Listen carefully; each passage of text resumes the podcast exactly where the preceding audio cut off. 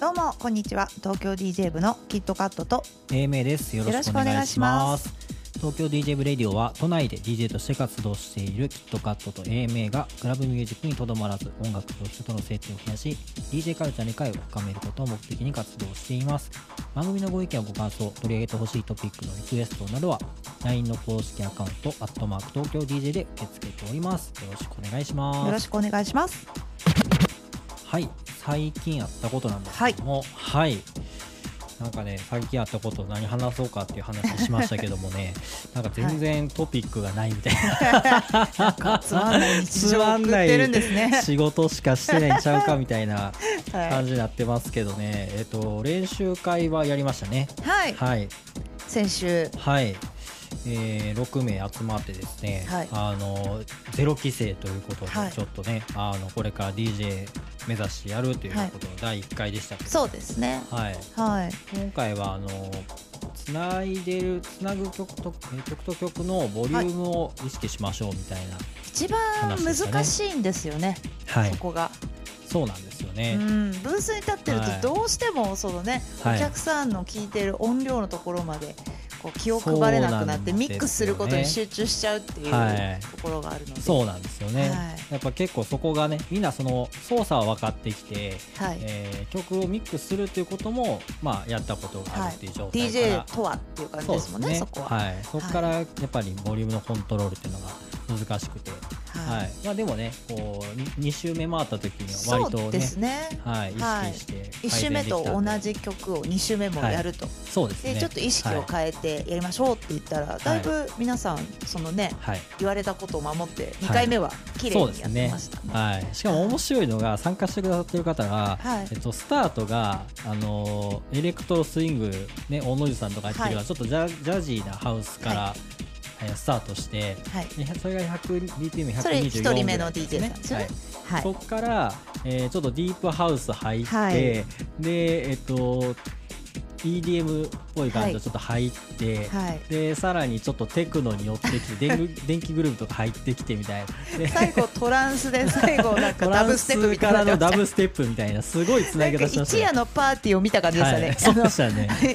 一二曲で変わってましたよね。二そうですね。2ぐらい曲ずつで交代ししてたんですけどでも皆さん気を配ってね前の方のちゃんとこうはい。ね持ってきてる USB の中からね拾ってはい、最後ね高等技術いますよそれ135ぐらいまでね、はい。徐々にこう上げていくっていう。もうすごかったです。綺麗な楽しかったです、聞いてる側としても、はい。そうですよね。はい。はい。みんなジャンル違うんですよね。はい。あのビッグルームやりたい人もいますし、あとはジャズとか、はい。結構こうねあのソウルとか好きな人もいますしあとはい。トランス再建はいあとテクノ？はい。あとディープハウス？はい。もうねいろいろなんですもう。いやこんなになんですか色とりどりな DJ さん集まる機会ないと思うんで、そうですあねのねデビューの回がすごい楽しみだなしかも皆さんお一人で参加されてて、はい。誰一人として横のつながありがないんですすよ。そうなんですよ。ねはい、はい、お一人だけ私たちに面識のあるはい。みやびさんとはいいうもともとの、まあ、お友達の DJ さんがいるんですけどそはい。れ以外の方は私たちも初めましてで、はい、ね、東京 DJ 部ではい。こう、ね出会うことができてそうですよ嬉しかったですね。はい。はい。交互期待ということで、はい。今えー今後ですねちょっとあの練習生のメンバーのインタビューもありますので、そうですね。はい、その回を設けて、ちょっとね、リスナーの方々にもどんな DJ さんがこれからデビューしてくるのかっていうのを、結構皆さん見キ届けてほしい。ャラクター濃いんで、はい。そこを私たちがいじっていくという。ねそうですよ、ははい。い、皆さんもね、ちょっとこの DJ さん好きやなみたいなね、はいそうですよね、ちょっとデビュー前にもうすでに認知を上げていくということで、今日から、はい。はい、新しい新コーナー。はい、東京 DJ 部練習会ゼロ規制のコーナーができるということで、そうですね、はい。そちらもお楽しみに、交互期待ということで。はい、聞いていただければと思います。ではでは、はい。本日のテーマに移りたいと思います。本日のテーマは制約があるから面白い。チップチューンとは。はい、チはい。ップチューンね、はい、はい。チップチューン詳しいですか？僕ん。全然詳しくないです。私もはい名前となんとなくのイメージはありますけど、そう全然なんかどういったものを指すのかっていうところまでは説明できない状態だったので、はい。ちょっとお調べをしてみまおした。はい。ーはい。ファミコン世代ですか、まっちゃん。僕はスースーパーファミステですか？スーファミです。スーファミ。はい。あスーファミだったんですね。ゲームボーイは？ゲームボーイもやってました。あやってましたか。はい、ゲームボーイも、あのー最初のなんかグレーのでっかいやつの次の、ゲームボーイはい。ポケットかななんかそんなちょっとちっちゃくなったやつがあってそっかからぐらいからスタートし私はですねファミコン世代なんですけれども、はファミコンの音楽って、はい。今聴いても、はい。自分が子供の頃を思い出すんですよね、えー、なんかはい。すごい単音じゃないですか、はい。そうですね、うん、だからだから逆に記憶に残ってるんですかね。ああ確かに。うん。はい。なんかファミコンのそのソフトそれぞれにこうなんか世界が詰まってて、い。その音楽もそんなに種類はないんですけど、はい。なんか懐かしいなという思いがしていてですねこのはい。チップチューン、私も楽しみにしながらはい。掘り下げたんですけれども、はい。まずチップチューンとは何ぞやということなんですけれども、はい。ファミコンやゲームボーイの音楽あるいはそれら風の音楽。あの安っぽくて懐かしい1980年代から90年代初頭のゲーム音楽からテイストをそのまま持ってきたあるいは主要素として取り入れた音楽のことであるとはい。いうふうに言われています。はい。シンプルに言うとレトロなパソコンやゲーム機の,、まあ、あのゲームで使われている音楽を、はい。あの組み合わせて作る作ったものということらしいんですけれども、実はチップチューンっていうのは、えー同時に出せる音が3プラス2つのみと言われていて、ファミコンって4つの種類のピコピコ音が中に入ってるんですけど、はい。3つの音しか一度に出せないらしいんですよ。へでーそれとは別に精度の荒いサンプリング音が1つ、はい。あとノイズが1つ。このはい。5つだけしか出せないという制約があるんだそうです。着メロみたいです昔のそうですね。メロみたいな。そうですね。あはいまちゃん着メロ作ってました？僕は結構作ってましたね。はい、J ケンとかあったんですけど、はい。なんか自分で自作した着メロがダウンロードできるサイトとか、え。ーでなんかそのみんなリミックスのやつが作ってて、それをさらにいじくったりとかしてました、へえ。進んでますね。僕着メロめっちゃ好きだったんですよ。はい。おさすがで懐かしいですねすジングル作っちゃうぐらいですからね、今。私は本買ってました、着メロえー自の作する。自作すはるそのレシピみたいなものが、はあのこれを作るならこうやって作るよみたいなのはい。があったので、私は3分間クッキングの「てるてってっててるてってって」みたい。なやつあるじゃないですかあれを着仕様にしたくて、はい。それを買って一生懸命、はい。ねパカパカ携帯で作れたんでやってました。ですよね。作,、はい。作れる機能がついてるやつがあったんですよね。ありますあります、はい。それもなんかこうポケベルみたいに打ち込んで、覚えさせて、はい。で一音だけなんか間違ってると変な音だったりとかして すごいアナログな感じでやったんですけど、はい。でもいつからか着メロなはいくなりましたね、着歌になって着歌も消え、はい消滅しましたよね。スマホになってから消えましたね。これもあれですか、は一つのブームーブメントがこう、終焉を迎えたって完いう。全にもうしかも今もうみんなマナーモードになっちゃったんでそもそもならないですよ、ならないですね、はい。たまに電話かけた時に相手の方がそのプルプル音がはい。なんか j p o p になってる人とかい。まだにちょっといません、あいません？のメロディーコールでしたっけ？なんか電話の電話口でプルプル聞こえるやつ。プルっていうやつが、はなぜかこうエグザイルの曲だったりとか、はいはいはいはいはい。そういう時にちょっとなんか懐かしさを感じるんですけど多分もう自分で自分の電話番号かけないから忘れてるんですよその人。あそうですね。設定絶対。曲がオプション古い。料金ずっとかかってんじゃないです 曲が古いんですよ。かうわ懐かしいありましたね、はい。はい。オプション料金ずっと取られて。いやそうでしょそうですね、はい。そうかもしれません、すいません。脱線しましたけど。はい、はい。はい。ということではい。ということで一曲チップチューン聞いてみたいと思います。はい。はい、YMCK さんの「左折して右折して」という曲なんですけどタイトルも可愛いですねもうですね、はい。はい。あーゲームな感じしますね。ゲームの音ですね。このほんまにファミコンの音で作っちゃうとはい。なんかそういうゲームがあるんかなっていう感覚になわかりっちゃいまます。すねねなんか。うん。なんか想像できますよね、はい。あボーカルが入ってますね、YMCK さんは ABEX らしいですよ、所属がへでー女性のボーカルさんがいて、えっと3人でこのグループをやってるそうなんですけれども、はい。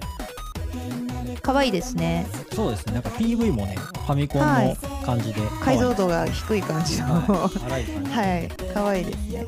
結構アニソンとか好きな人はチップチューンとかも好きなんじゃないですかね。そうですね、うん。確か雰囲気が似てる感じがしましたけれども、に面白いですね左折して右折してっていう局面も面白い。可愛いです可愛いねですね。パソコンのゲームとかファミコンとかってやっぱ80年代ぐらいからこうね、はい。あの始まって最初はね内蔵音源チップっていうものも今よりも全然はい。もうなんか単音だけみたいな感じでね。ゲーム音楽が評価されるっていうのも結構後の方の時代のことだと思うんですよ。うん。なんかあのそれっぽい反応した音がピコーってなるだけみたいなはい。感じだった印象あるんですけれども、はいウィキペディアからの引用をちょっと読んでみようかと思うんですけど、主に1980年代に発売されたパーソナルコンピューターや家庭用ゲーム機に搭載されていた内蔵音源チップで作られる。それらをエミュレートした環境で作られたり他の音源でチップチューン風の音楽が作られたり他の楽器音と同時演奏されることもある。これらが広い意味でのチップチューンとみなされる場合もあるが実機特有の雑音ヒスノイズハムノイズフリップノイズなどや、えーこれなんて読むんですかね。相違。のズレをはい。実機らしさとして、いそういそう？はい。そう。図のズレを実機らしさとして評価される場合があるため実機実演されたものだけがチップチューンであるという見方もある、い。チップチューンに使われる音源には同時発生音が少ない。オクターブレンジが狭い。広域のピッチ精度が荒い制御システムのクロックに依存し違和感なく演奏できるテンポが限られているなどの制約が多いがその制約が独特の音や雰囲気を生み出す要因になっていると。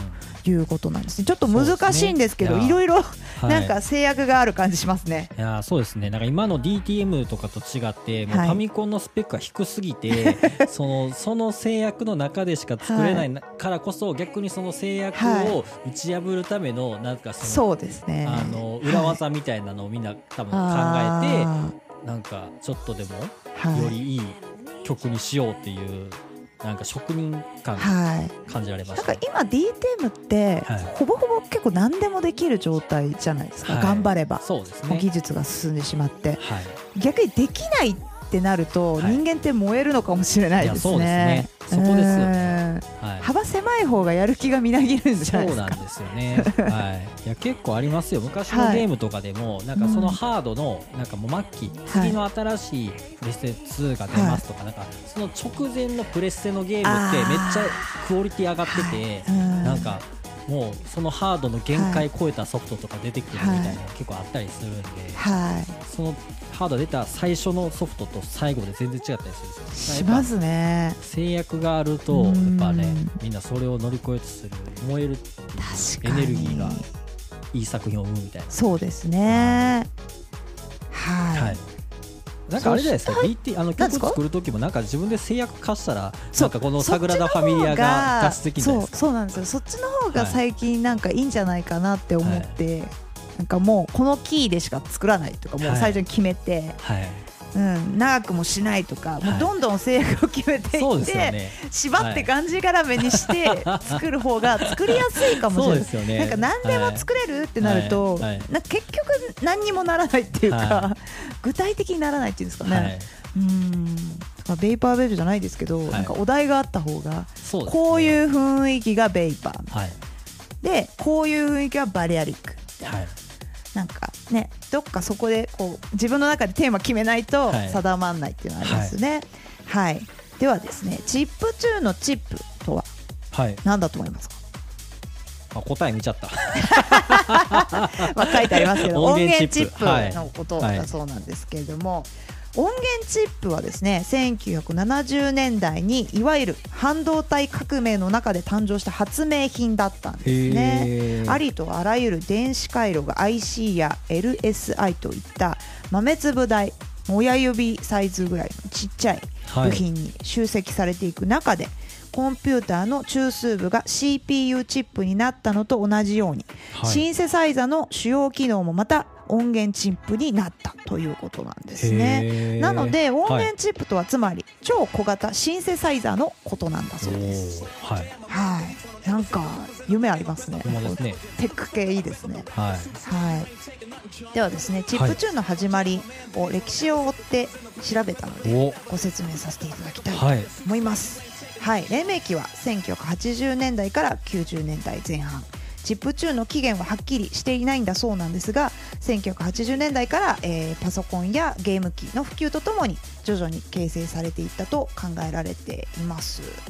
当時のパーソナルコンピュータおよびゲーム機の音源チップは現在のように多様な音色を合成することができず生成できる波形の種類が限られていた。また発音数にも大きな制限があったり他にも処理性能に由来するさまざまな制限があるなど音楽表現においての道具としては不便なものであったそうなんですね、はい。そのためそれらの音源チップが主要な音楽演奏の手段として捉えられることはなくゲームの効果音はい。あまたはですねちょっとした BGM を奏でるだけの手段うん。として捉えられていたので音楽として評価されていなかったんですへね。えまあそうですよねはい確かに。はい。おまけと言ったらあれですけど。そうですね。はいでもですねそのような制限の中で奏でられる優れた音楽特にゲーム音楽に見せられた人や、ゲーム機パソコンで音楽を鳴らすという当時としてはですね技術的にハードルが高い行為にちょっと面白いんじゃないかと興味を見出した人たちなどなどがですね、出てきまして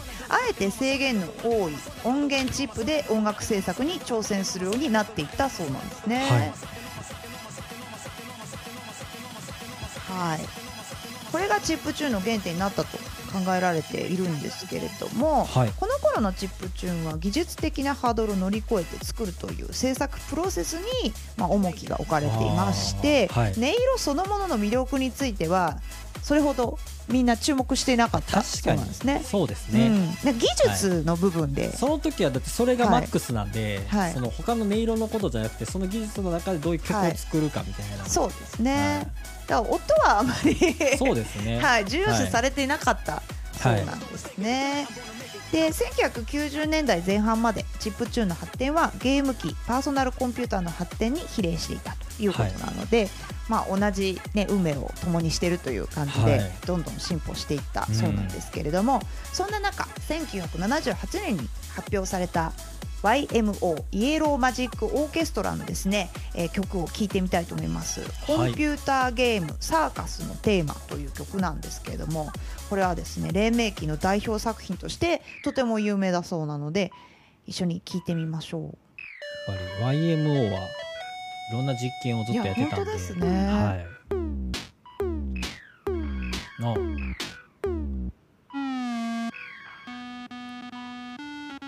へえかっこよくないですか？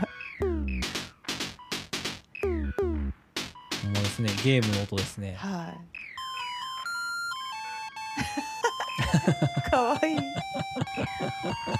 なんかこんなすごい人たちが作った曲やのになんかめっちゃしょぼく聞こえますもんね 本当ですね。はいや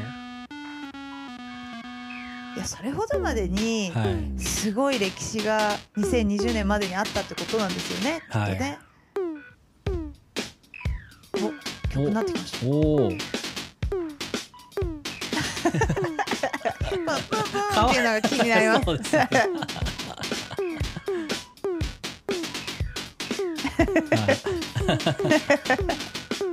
じわじわきますね。はい、爆発してます。ポップコーンの音みたいな。へえはい。はい、ということで。すごいですね。YMO さんはやっぱりもう弾けすぎ。爆発。気になる方は全部聞いてみてください。そして1990年代後半になりますと、はい。はい発展しすぎて先祖返りということが起こる何んですかそれ。1990年代中盤から、はい。えー PCM 音源が普及し始めたそうなんですね。この PCM とはですねパルス符号変調というものではい。音声などのアナログ信号をアナログからデジタル変換回路によりデジタル信号に変換する変調方式の一つだそうなんですね。はい。ゲーム機やパーソナルコンピューターの演算性能の向上とともに音声合成の手段がより自然音を再現できる PCM に移行し始める一方チップチューンは独自の路線を歩み始めたそうです。はい。はい、PCM 方式を中心に、えー捉えた音楽制作は制限の多い中で音楽制作というチャレンジの面白みに欠く。通常のシンセサイザーを用いて制作された音楽と見分けがつかなくなってしまうといった観点から意識的無意識的にチップチューンの対象から外されもっぱら過去の H ビット機などを用いる方向へと特化していったんですね。はい。なのでどんどんこう文化がす文文明が進んでいってしまってはい。もうなんか違うよねってなってしまったらはい。そこはもう入れないといそう感じになってきてはい。分岐点ができたってことですね。はい。はい。じゃあ結局そういう便利ないろいろできたのに、はい。なんかそれをよしなんかそそうじゃないみたいな人たちがそうですね。やっぱその当初のはい。そこに面白みを感じた人からすると、はい。まあちょっとねあの通常のシンセサイザーと同じじゃねえのかみたいになっちゃったらはい。それは違うんじゃないかということになってったとい。うことですね。引き続きそういう人たちはその前以前のはい、環境で作り続けたってことですね。そうですそうです。はい。でまたこの頃最新の技術を使ってチップチューン的な音を再現する流れが登場しました、やっぱあの当時のあれ良かったよねっていうことなんでしょうけども、はい。チップチューンでの用いられる音源チップの音をサンプリングし MOD などで演奏する手法が一部のネットレーベルやその参加ミュージシャンの間で盛んに行われていたそうです、MOD とはですねはい。コモドール社のホームコンピューターであるアミガで生まれた音楽のファイルフォーマットの一つのことらしいですね。はい、なんか専門用語がいろいろ出てきてこのカルチャーの人たちはなんか横のつながりが強そうですね。はい、モモッドモッドっていうモッドって読むんですね。へえ。はい、そして制作プロセスから音楽へ今度行くですよ。2000年代になると。はいはい、2000年代に入り各種 H ビット音源チップの音をパソコン上で合成するソフトシンセなども登場しまして制作環境はさらに多様化していきましたまた制作プロセスよりもその音色そのものに重点を置く流れがやっと来た、はい。そうなんですよ、はい。より一層強まってまたチップチューンの音色を中心にさまざまな別の音色ギターやドラムボーカルなども加えた音楽も多く登場してきたそうです、はい。これらについてもチップ的音色の側に重点が置かれているものはチップチューンの範疇と捉えられている場合があるそうです、まあはい。多様化してきたので2000年以降ははい。ちょっとねいろんなものをこうチップチューンというようになってきたんじゃないでしょうかねそうですね。はい。はい。だからもうシンセの一つでそういうソフトシンセで曲が作れるから、まあ、はいそういうのちょっとでもいったら、これはねチップチューンというジャンルみたいはい。なはい。DJ でチップチューン流してる人はあんまり知らないんですけどこれはやっぱアニソン界隈とかに行かないとないんですかね。そうじゃないですかね。はい。チップチューンのハウスとかあるんですかねおーあるんじゃないですか？ねただ混ぜるの難しそう。は どのようにみたいな。でパッドとかに、はいはい。そのファミコンの音源をちょっと入れといい、て、はい流したら面白いかもしれないああですね。そうですね、うん。はいそういうのもちょっと見てみたいですね。い、やもしやってる人をご存知だったら教えてそうですね。ほしいですね。ぜひリスナーの方で、はいごはい存知の方い。たらメッセージ、ということではい、チップチューンについて今日お話ししてきたんですけども、はい。やっぱり制約があるからこそ表現の幅を広げたジャンルなんじゃないかなと、私は感じたんですけど、どそううですか？はい。はい。その通りだと思います。もうなんか一種の種目みたいになってて なんか今でもなんか結構あれですねゲームとかでも昔のゲームを最短時間でクリアできるのをずっと追求し続けてる人とかいるんですよ。RTA って言って。もう1秒とコンマ何秒あの世界チャンピオンとかあってだからもうずっとマリオやり続けてる人もいるんですよ。最短でクリアできるようにすとかなんで。それはそこの種目になっちゃってるわけもうですね。そうそういう感じなんで多分その制約のある中でいかにその表現できるかっていうのもある種の種目みたいになってるんじゃないですか。そうですね、はい選択肢が少ない方が人生も彩りがあるのかもしれませんね、そうですね。何でもありみたいなのでこう、ね、自由にやれるタイプの人と、はい。まあ、制限設けて設ける、あのね、燃える人とか、まあ、その人それぞれの相性はあると思いますけそど。うですね。はい、なんか家のものを断捨離した時にはそれ思いました、あーハサミとか5見ました。本ぐらいあると、なんかあんまり大事にしないけど、はい。1本しかないってなると、はい。すっごいいつも定位置に置こうって思うじゃないですかなんかそう。いうことかなと。なんかその1本をどうにかそうはいしようって思そううんで、ですね。はい、はい。なんかちょっと哲学に落とし込んでみましたけれども、はい。はい。はい。ということでちょっとねいろいろチップチューンの曲聴いてみたいと思いますので、はい。はい、あまちゃんちょっと何曲かかけてみてください。じゃあ1曲目はアナマーナ口。もうちょっとアニソンっぽいですね。これ進化系じゃないですか、もうもはや。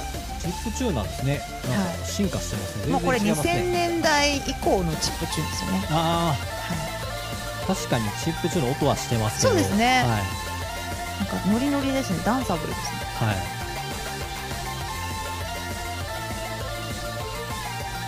すごいパリピって感じの PV, PV です。はスピードを感じます。可愛いですね。やっぱりはい全体的にこのチップチューンの音は。い。そうですね。はい。はい。続きまして。はい、続きましてはユニコーンキッドのボーイズオブパラダイス。なんか今っぽくないですか？ちょっと EDM っぽいそうです。ね。はい、進化系チップチュこれならかけれそうってちょっと思いました。か思いました。思いました。思いました。なんかちょっとベイパーウェーブみたいななんかこう PV とか見てるとなんかそういうチップチューンならではのなんかこう雰囲気ってありますねね。。ありますね。音だけじゃないです。はい、YouTube でいろいろチップチューン見てるとなんとなくビジュアル似てるんですよね、なんか進んでる感じしないですか？そうですね。それも左から右へ、はいそうですね。ははい。いいね。そして、はい。えー最後ですね。最初にご紹介したアーティストの YMCK さんの「ファミリースイングトレイラー5 Minutes Digest」という曲なんですけどもい。はい。はいなんか私こういうイメージでしたチップチューンってそうですね。はいこれがなんか割と正統派の感じがします。はいはあ歌入ってくるい。いい声してますね。素敵ですね、今手元にはですね YMCK さんの「ファミリーミュージック」というアルバムがあるんですけどこちらは、はい DJ の宮城さんがおオーナーをされております。チャックワゴンさんからお借りしているもので、ぜひラジオネタにということで今回はこのテーマを、はい、掘り下げてみました、はい。あとですねマリオのこれはチップチューンではないのかもしれないんですけどはい。スーパーマリオブロスミュージックっていうスーパーマリオの音源がいっぱい入っているはい。アルバムだったりとか、結構そうですね。いろいろ出てるんですね。はい、あとあのバッタさんがいつもはい。この必殺でかけるそのマリオのはい。あのやつもなんかあるって言ってこれもはい。多分今日そうですね、い、ろいろお借りしております、はい。私前に新宿の歌舞伎ラウンジで、はい。えースーパーマリオのテーマをレコードでかけてらっしゃる DJ さんがいて、はい。すごいでかいスピーカーの前で、はい。ファミリコンの音楽聴いたんですよ、はい。レコードで聞いたことあります、はい。すごいっすよ。えなんかあの知ってるはい曲で、はい。もう自分の中でこういう音って認識してるものをはい。全部覆されて、え。なんかすごかった。なんて言えばいいんだろう。すごいっていう感じ圧がすごかった、なんかファミコンって安っぽい音ってイメージがあるじゃないですか、はい。悪く言うと、はい。でもねレコードの音源やっぱり解像度が 高いというか音圧が上がるんですか？音圧がすごくて、へえゲームの中にいる気持ちになっちゃいました。あそんな感じなんですね。包まれたことなかったんで。爆音で聞くなんてないですもんね。ドゥドゥドゥドゥドゥって言ってもうバンってこう音はスピーカーが来るんですよ。なので気になる方そはいあのそれレコやばいードですね。買ってみて、はい。あのファミコンの音楽出てる、はい。マリオとか有名なんで出てるっていう、はい、いや歌舞伎ラウンジはなんかすごいそういうそコアなはい。あの人たちの多い7インチしか持ってこない方がいっぱいいる中で、すごいですね。あとプロレスのテーマ曲とか。はい。もう皆さんバイナーの方多いんで。そこでハウスレコードのジャケットどうやって言ったら俺も持ってるみたいな感じでこうなんか3枚集まるとテキーラねみたいな、みんな持ってるものが一緒なんだけど なんか一人だけちょっとなんはい。か後から出たリマスタリングだからブブはいーみたいな、なんかそこに全然入っていけなくて。その楽しみ方はそうだね。いきなり入ってできるもんじゃないです今日私ブレイズとかしか持ってきてない。勝てないみたいなすごいよく行きましたね、はい。そこによく出ましたね。なんか洗礼を浴びて、はい、はい、新しいカルチャーに触れないとはい。ダメだなと思って足を運んでみました。でもすごい素敵な場所なので、はい、はい。皆さん優しく私がハウスをかけても何もはい。言わない感じで イベントを進行していったので、はい、温かい方々でした。はい。はい、ということで話脱線しましたが、制約があるから面白いチップチューンとはお伝えしました。はい、リスナーさんからのお便りのコーナーに行きたいと思います。あまちゃんご紹介をお願いいたします。来ておりますか？はい、来ております。ありがとうございます。ありがとうございます。いいですね。はい、嬉しいな。はい。じゃあご紹介します。はい、お願いします。はい、今回はお便りとは別に、えーテーマをご提案させていただこうとあ思いご連絡しました。はい。お仕事の傍ら終電間際まで ラジオの収録ご苦労様です。このはい。間あまちゃんが終電なんですよって言ってたからでしょ？めちゃめちゃ巻いた回はね。い。二倍速ぐらいになってる。あれ？みたいな早送りしてるからね。はい、えー人を楽しませるエンタメの裏側にははい時に泥臭いものですね。ラジオ一本制作数を調査しまとめる大変な作業だと思います。はい、はいえー本題ですね。はい。はい、ラジオで取り上げてほしいテーマについてズバリ和物 R&B 特集はいかがでしょうか、おー。私の記憶では misia の包み込むようにの先行アナログ版5000万、えー5000枚の即完売、その後の CD ヒットを皮切りに時代変わった気がします。そうだったんですね。はい。アナログが先に出てたんですね。でというとウーアや、えーシュガーソウルはたまた和田アキ子その他コアな物知りファンの皆様に怒られそうですがはい。はい、えー現在の日本の音楽シーンで当たり前になったスタイルになった、えー JR&B の世界を掘り下げてほしいです。ダブル、えー島野桃江そしてバードに宇多田ヒカル、えー、伝田真央、えーこれ何でしたっけ？エレエレーナあさんエレーナ。ですかね。はい、なんて人もいました。主観ですがクレバがフューチャーしたその宮 M フローラブズエミリーが思ったほど演者としての活躍してないのは残念ですとはい。はい、ミーシャの包み込むようには先行アナログの最、えー A 面ですねはい。は、えーデイブ・ダブミックスでその後にリリースされた CD はオリジナルミックスでトラックが違っていましたその後続々とリリースされたアーティストたちの作品もアナログ版でしか聴けないミックスがありましたえーあのアーティストのあの曲はアナログにしか入ってないリミックスが一番良い。いやこれね。これあね。わかるわ。はい、もうわかりますね。身に染みてわかる、はい、とささやかれる楽曲もあります、はい。えーバードソウルズとかえーアースウィンドファイヤーの楽曲「レッツグルーブがサンプリングされた「決戦は日曜日」を筆頭にジブさんが、えー、ジブさん boy。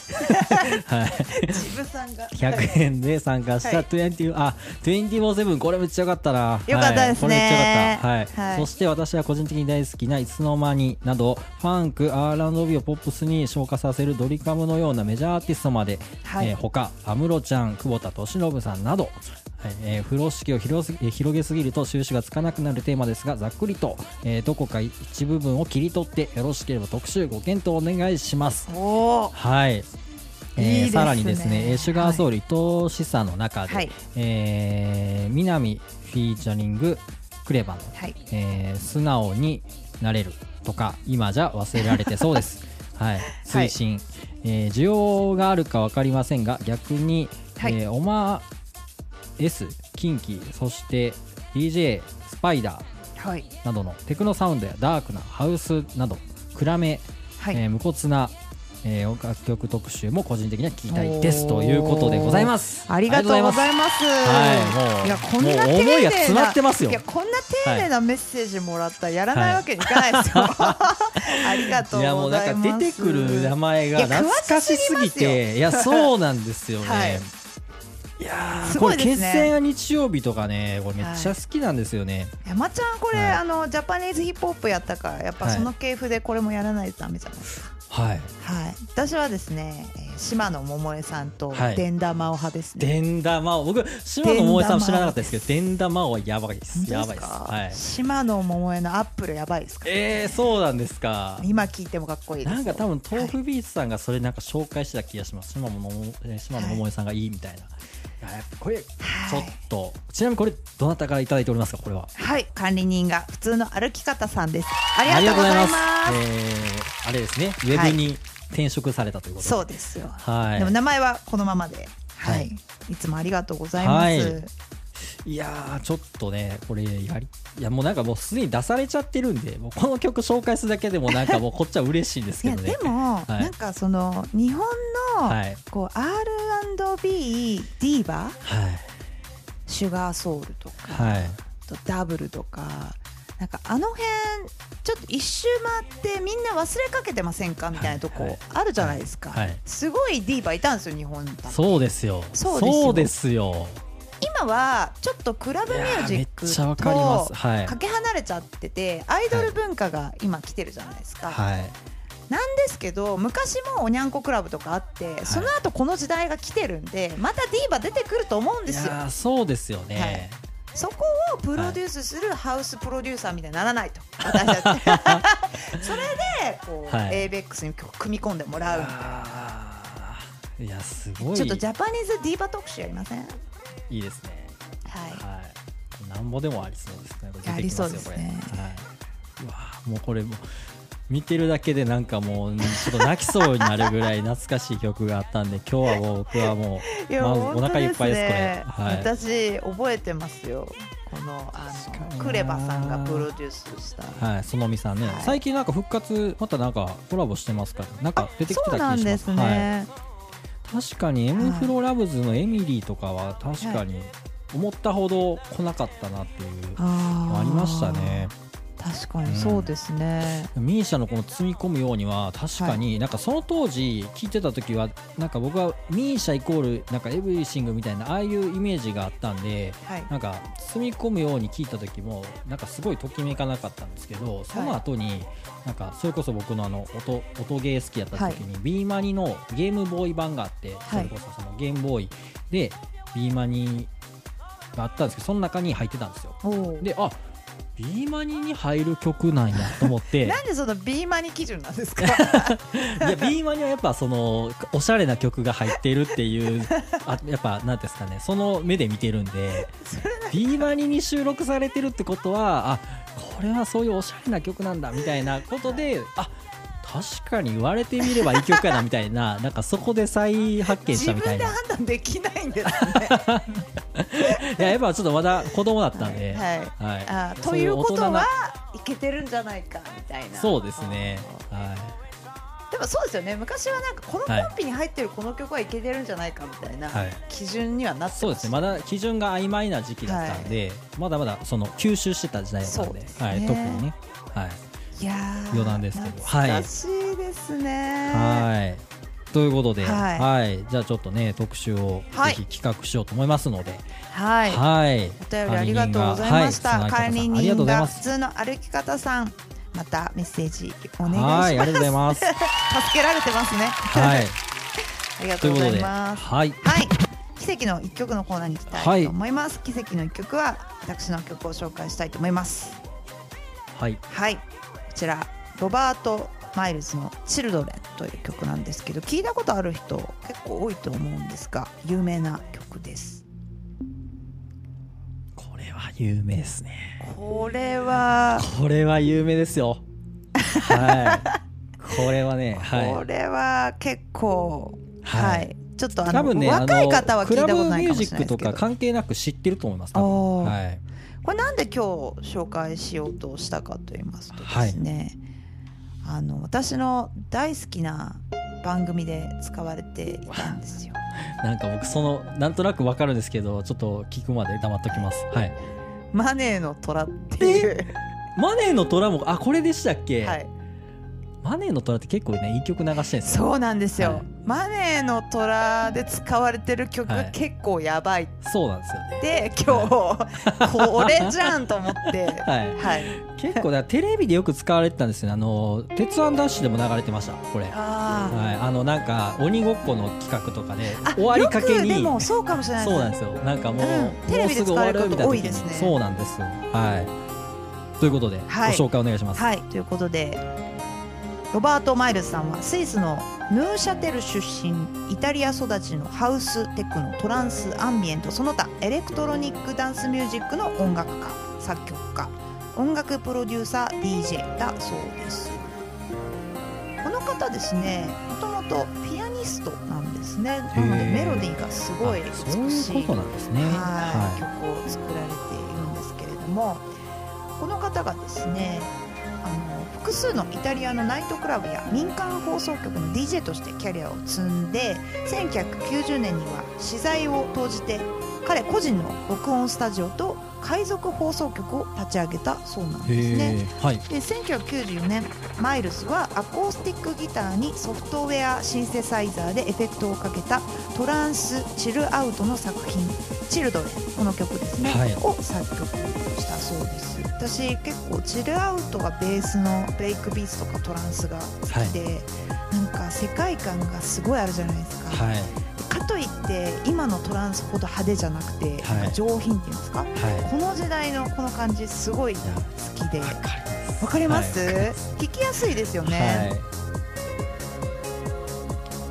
はい。で、はい。この曲なんですけれども、、はいつも通りシングル発売時はですね、あまり売れなかったんですね。ですがあそうなはいんですね、あのはい。リリースした当時は低調だったんですけども2週間以内にヨーロッパ全土を合わせて35万枚を売り上げ急に売れたんですね、その後。で多くの国のレコードチャートで首位を飾ったそうです。はいはい、で BBC のラジオ番組「 Essential Selection」というのがあるんですけど、はいこの、えー Essential Tune of the Week というものにですねこの曲が3週間連続で選ばれたそうなんですけど、はいこれが前例のないことだったので、はいレコード会社がマイルズを取り合うという競争が起きたそうです。すごいすごいはい、もうはい契約してくれと、はいヒット作ってくれる人だとみんな思って、ははい、取り合いが起こるとすごいですね。いですねはいそしてですね、えーチルドレンはデコンストラクションレコードにライセンスされることとなりましてはい。ユーロホット100チャートで13週連続1位の座を獲す得すごくないですか？13週連続1位ですよ、あーでもやっぱユーロっていうところが面白いですこの曲はやっぱヨーロッパで流行りそうな感じです確かにそうですね、はい。アメリカじゃないですね。はい。うん。なんかユーロってこういうの好きですよね、そうですよね。うん。わかります。はい。1997年までにですねこの「チルドレンという曲は世界中で500万枚以上の売り上げを達成した曲です。はい。はい。すごいですね。難しい。えでも私この曲聴くとやっぱはい。マネーの虎を思い出しちゃうんですよね、マネーの虎はこの曲以外にもあのはい。 Strings of Life もしかもあれのちょっとあの原曲の方に近いやつですね、今のバージョンじゃなくあての時の音響さんはすごいセンスの方なんじゃないかな。テレビのねねあれ音を探してる人結構天才ですよ。天才ですよね、はい。い、やーということではい。はい。今日はですねロバート・マイルズの「 Children」を紹介しました。間 違えちゃった。はい次のコーナー行きたいと思います。DJ 練習会ゼロ規制のコーナー。はい。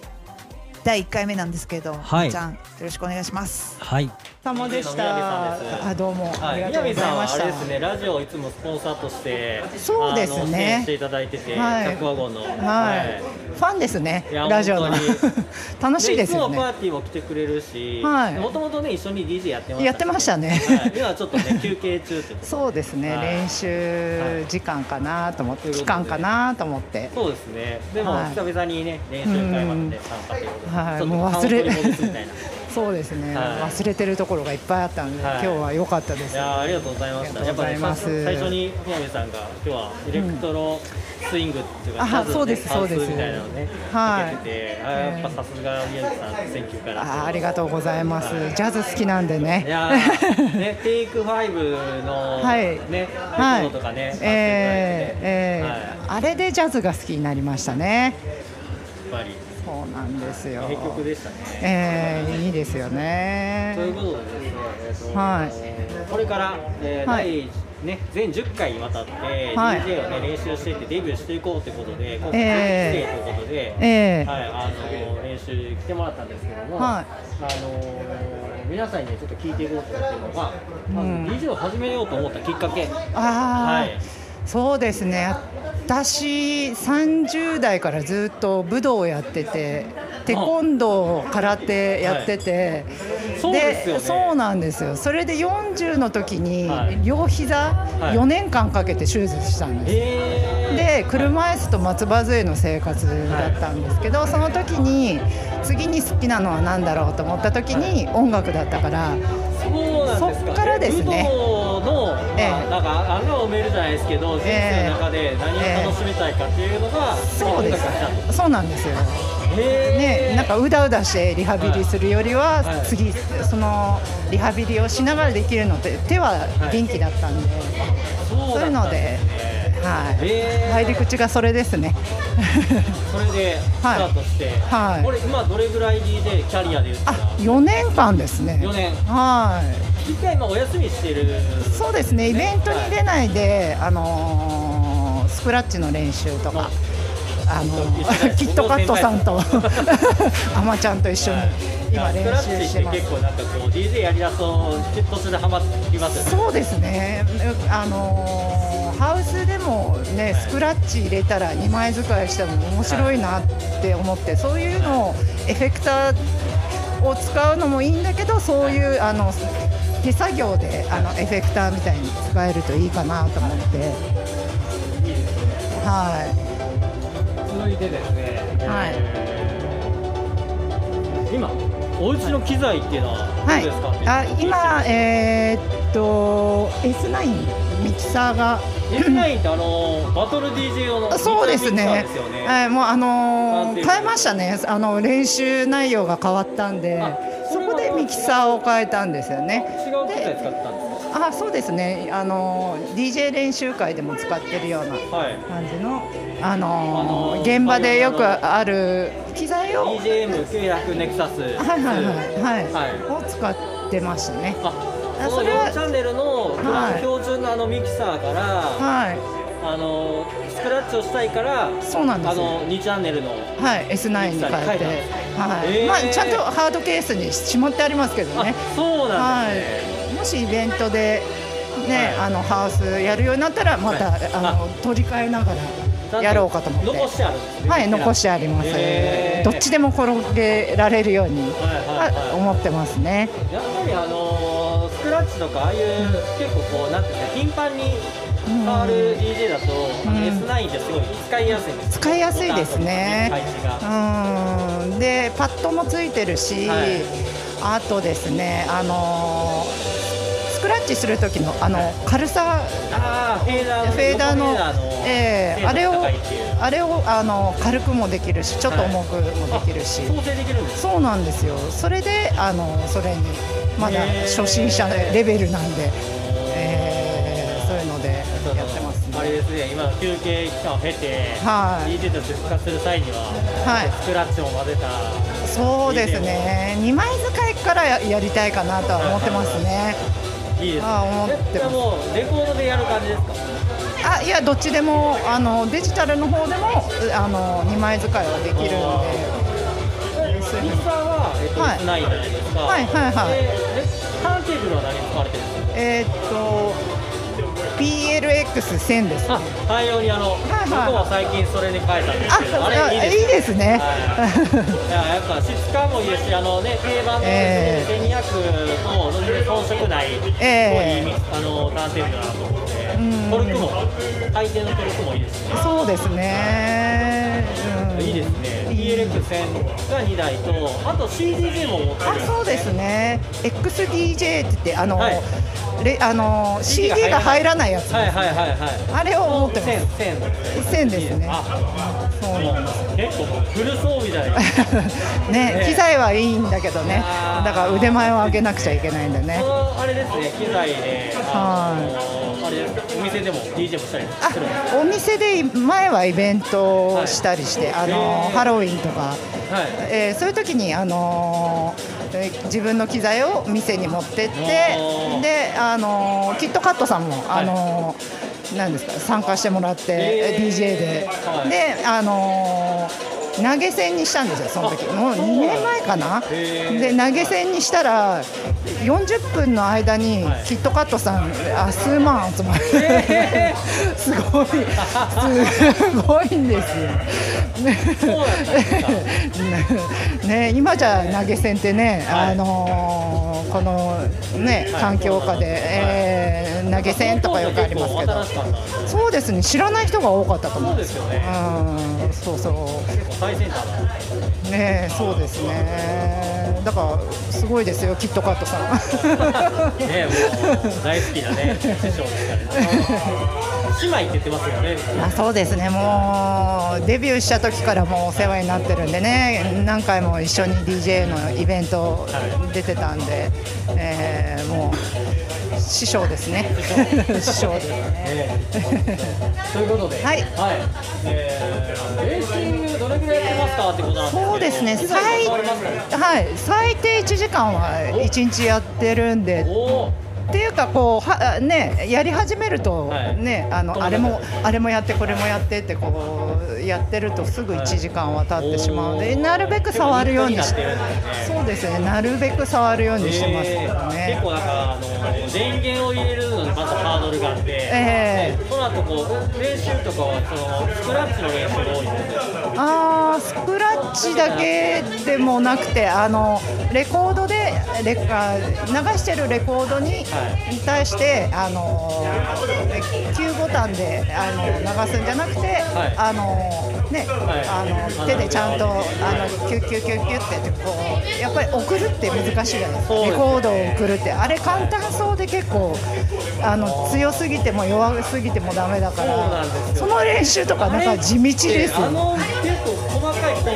あの結構細かい。コントロールって、えー難しい。けどちょっとできるようになってくるとだんだん楽しくなる感じで。できなかったのができたってなるのを今日々えーやってますけどなかなか。今はそうですね。まあ今日の練習がすごく楽しかったです。あね、えー今回はちょっとあのね皆さん参加6人いましたけど、えー皆さんのジャンルを聞いて、えー今回トップバッターが宮部さん。えーねちょっとしヘマしましたけど。いやいやいや、なんか、そこら辺が個人のね、あの得意不得意がありますけど、え宮部さん一番良かったのは、はい。選曲でしたね。ありがとうございます。トップバッターにふさわしい曲を選んできたのが、さすがだなと。ありがとうございます。ジャズがいいですね。ジャズいいですねジャズの回はちょっとまたね、いろいろあ教えてほしいです。はい。あ教えられるかな。そうまあもうね、はい。結構レアなレコードとかいろいろね教えていただいてるんで、えーねレコードいいですよね。レコードで聴くのはねやっぱりはい好きなんでね。うん。でちょっと、はい。はい。引き続き練習会よろしくお願いします。あよろしくお願いします。はい。うまくなります。はい。はい。ということだったんですけれども。はい。はい。宮城さんは？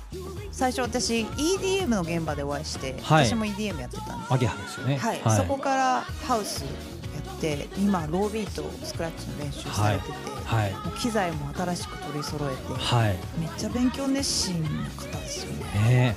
練習も多分武道やられてたんではいねすごいやられてるでしょうし、はい。はい、あとはですね曲の幅がめちゃめちゃ広いので練習会でも皆が持ってこないであろうジャンルをねやってくれる気がしていて、そうですね。すごいなんか刺激になってる気がするんですよ、はい。ダンスミュージックとはこうであるみたいなのは、はい。結構世代によって違うと思っていて、はい。あの練習会って結構世代いろいろじゃないですか、はいそんな中で宮城さんはあの唯一女性でかついろんなジャンルをやってる方なので、はい。なんか皆さんに影響を与えてくれねる気がしています、そして、はい。なんかパーティーの時もいろんなジャンルやってるからこそ何をかけるのかがすごい私は今から楽しみです。そうですね。はい。スクラッチやってくれるんですかね。いやちょっとね期待してますけどね、前やってたパーティー行ったことありますよ、あ本当ですか？はい。レコードでやってて、はい。チュクチュクやっててはい。もうなんかハウスでも多分チュクチュク入れれるし、はい。い、ろいろできると思うので、ね。はい。は交互期待って感じですかね。い、はい、はい、唯一の女性 DJ そうですね。はい。はい。ゼロ期生の中では。はい。はい。ということで、ねはい、はい。楽しみにしています。DJ 練習会ゼロ期生まずはみやびさんをご紹介しはい。ていただきました、また次回ねはい、引き続きいろんな方をご紹介したいと思っておりまはい。おすので、楽しみに。はい、気になる方を見つけてですね、はい。あのイベントを来年やろうと思ってますので、はい。はい、その時まで、はい、いろいろ聞いてください。はい。このコーナーを。そうですね。は はい。い、楽しみにしていてください、はい。はい。イベント告知のコーナーです。はい、はい。えー9月の25日金曜日ですね、東京 DJ ブラウンジ122はい開催いたします、えー時間が19時から24時渋谷のビオレッタで開催ということで、はい、はい、えっ、とね、なんか結構こうじわじわとそうですね。特になんかね DJ にすごいなんていうんですかね評判が良い。はい。あのなんか私たちがきっかけかどうかわかんないんですけど、最はい。近なんかジャンルボーダーレスなイベント増えてきてませんか、はい。これ。なんなんかあかれですね、ちょっと。もしかして。はい、いい流れ来てるんじゃない影ですか？はい。あ与えてるかもしれごません。飯のね出るイベントが増えたりね、なんかちょいちょいなんか影響ねはい。されてなんかし合ってたらいいですよね。なんかちょっとね。そうですね。はいそうですね。はい。なんかあのやっぱり今までにないことをやりたいっていうのも、はいちょっと東京 DJ 部の活動としてはありますし、お客さんが楽しめてなおかつ DJ も何かチャレンジできるようなはい場所ということで、はいこの12は、はい、ちょっとまだね、あのーこれからではありますが、は今のところはい遊びに来てくれてる人も徐々に増えてきておりますので、はい。はい、気になる方はぜひ足を運んでみてください。はい。そしては、はいい。10月17日土曜日こちらはデイイベントの開催になりました、はいオンオンボル12 15時から22時ということで、はいい、つものメンバーでお届けしたいんですけど、はいちょっと AMA さんが、はい。はい、ちょっとね諸都合により 今回は。参加できないとか否か、はい、ちょっとですね、はい。えー大変申し訳ないんですけども、私が参加ができないはい、こと心になってしまいまして、はい。えっ、と代わりのスペシャルゲストをちょっとね、はい、あの今調整中でございますので、はい。はい。こちらも1500円ワンドリンク付き、はい、はい、ミュージックカフェバーワンズ池袋にありますので、はい、はい、こちらもですね SNS 等で、えー告知をいたしますので、はい、えー日にちが近くなりましたらぜひぜひチェックしてみてください。そうですね。はい、はい、ということで、はい、ぜひぜひ、ということで、はい、よろしくお願いいたします。はい、ただいまこのレディオはポテポスちゃんと言ってくださいよ。ポテト。Spotify ポッドキャスト Apple ポッドキャスト Anchor note Mixcloud レックポケットキャストの7種類から視聴ができます。東京 DJ 部のウェブサイトもありますのでそちらもぜひチェックしてみてください。LINE 公式アカウントをお友達追加して東京 DJ 部の部員になっていただきますと東京 DJ 部のニュースが一番早く届きます。現在はプレゼント企画や音楽に関する豆知識なども配信しておりますので DJ をやっている方また DJ でない方も気軽に登録していただければと思います。このラジオへのご意見ご感想もお待ちしております。このラジオは現在協賛してくださる方も募集しております。現在は月額5000円からこの番組のスポンサーになることができます。詳細はお問い合わせください。番組スポンサーには青山にあるレストランチャックワゴンさんにご協力いただいております、はいいつもありがとうごございます。東京 DJ 部のキットカットと AMA でした。